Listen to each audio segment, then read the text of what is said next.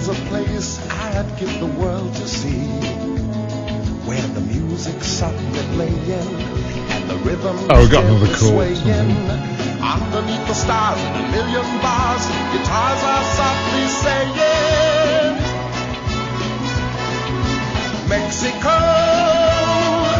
you got to be in so much. Yes, we missed uh, Dan Dart's Dawson, but we did get our call through to uh, Mexico, which is uh, marvellous news. Uh, happy to say we're joined by uh, our good friend there, uh, Jon Bonfiglio. Jon, thanks ever so much for joining us. Good evening, Martin. How are you? Looking forward to the heat wave next week?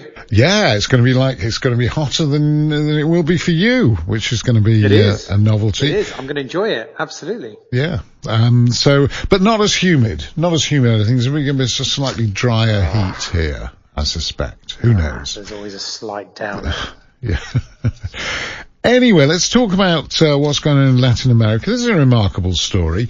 Um, the former U.S. National Security Advisor uh, John Bolton has admitted to planning uh, coup d'états, uh, you know, uprisings in uh, other countries, mentioning well Venezuela specifically, which is a bit like those stories we used to hear about the CIA uh, poisoning Castro's beard and all those sort of things. It's similar to that, isn't it? We thought we were sort of slightly past that.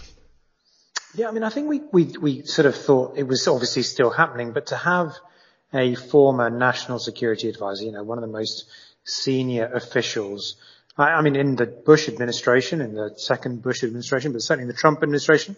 And if he's saying it, you know, it's happening in a lot of different places as well, but to have somebody like that casually boasting on a live interview about undermining democracy really is absolutely amazing. And, and it's very different to thinking that we know that these things are happening to having somebody just, you know, off the cuff talking about it. And then when pushed saying, oh yeah, basically saying, oh, Venezuela 2019, you know, we, we, we know about the Juan Juan Guaido and, and Nicolas Maduro thing, which sort of failed. But then when pushed, he then refused to say about any others. And this is, it's important to say, it, it, it, the context of this, uh, Martin, is the fact that the conversation and the interview was related to the 6th of January, to the you know, up, uprising, whatever you want to call it, to the attack uh, on the on, on the Capitol on the 6th of, of January at the end of the Trump administration.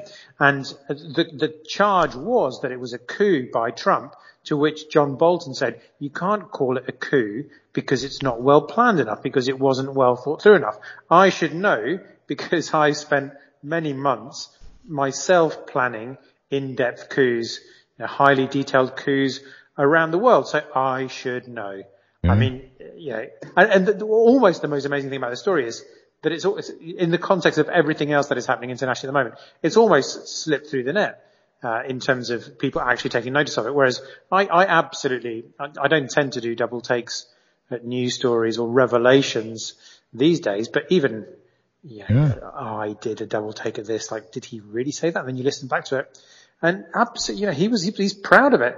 Th- This guy is proud of having tried to undermine democracies internationally during his tenure. Unbelievable, unbelievable. Now, um, talking of um, sort of similar lines, I suppose there's an election uh, election coming in Brazil, and uh, there are genuine fears that this could, uh, you, you know, there could be violence uh, surrounding this election. Yeah, because uh, continuing the narrative, as you say, uh, the, the the current president of Brazil, Jair Bolsonaro, is very happy to un- undermine uh, the country's um, in the country's trust in the Brazilian democratic process to the extent that actually the head of the electoral commission has himself said, I mean, you know, can you imagine somebody in the, the head of the, electoral process in the UK saying that the prime minister is undermining uh, the electoral process there. And that's basically what the head of the electoral commission has said in Brazil. And, and this has led to a series of recent events, um, in which individuals have uh, taken, in, in, actually literally, in this case in the last couple of days, arms in the sense that the treasurer of the Workers' Party of the uh, Lula da Silva, who is likely to win the next election, um, actually went into his 50th birthday party, the treasurer, and and shot him dead. Um, and the accusation is is that the president Bolsonaro, that his rhetoric is actually encouraging this because he's not going to, he knows he's going to lose. Again, you know, the very obvious Trump echoes with this.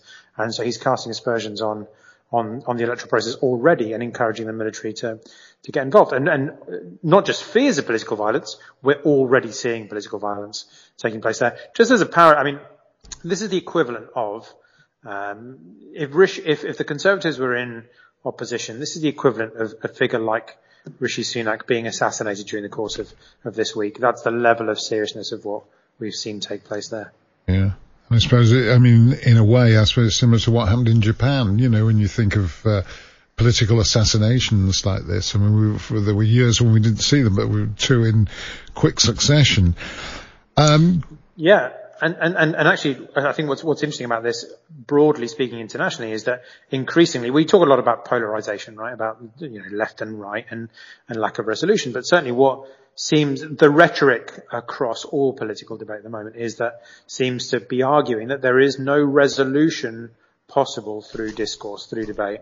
And so the best way forward is through conflict. And that just, you know, that doesn't evidence itself just through people shouting at, at, each other, as we know and have seen in the recent past. You know, that means that people actually do things. Surprise, surprise. Yeah. Just finally, um, let's lighten it up a bit with sport. Uh, it's the Open. I see it on our screens here at the moment. So you can see uh, Tiger, who's uh, uh obviously not made the cut, and it was sort of last hurrah for him, really. Um, but we have a Mexican golfer who's uh, on the leaderboard. We do. The best positioned Latin American, which is making the, the splash over at this end of things in particular because there's only been two Latin Americans that have won majors. Uh, Angel Cabrera, actually both Argentine.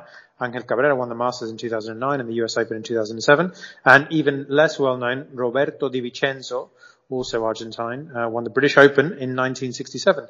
And I don't think Abraham Ancer is going to, uh, win the British Open, but he's currently in 19th, 19th place, uh, five under, and, and, and pushing steadily through mm. after two rounds, and certainly is the darling of the media over here. He's only won the Australian Open in, in 2018, but actually his, um, it's purported, it suggests that his game is, uh, lends itself to links, uh, play. Interesting also because he is a border child. I mean, we talk a lot about the border, but, but actually lots of people grow up uh, straddling, living across both sides of the border.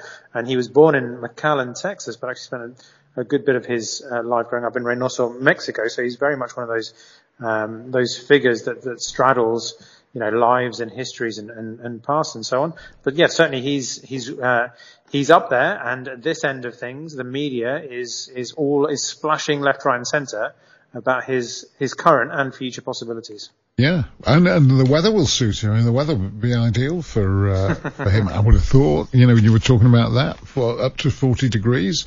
He'll be used to all that. although he may, it, he, he, may be wearing a sleeveless vest. Yes, indeed. I doubt it'll be 40 degrees in St Andrews, to be honest. I think it's going to be a bit cooler there. There's sort of 40 degrees down here in London, I think. Um, Jon, as always, thank you ever so much. Um, and Take we'll, care.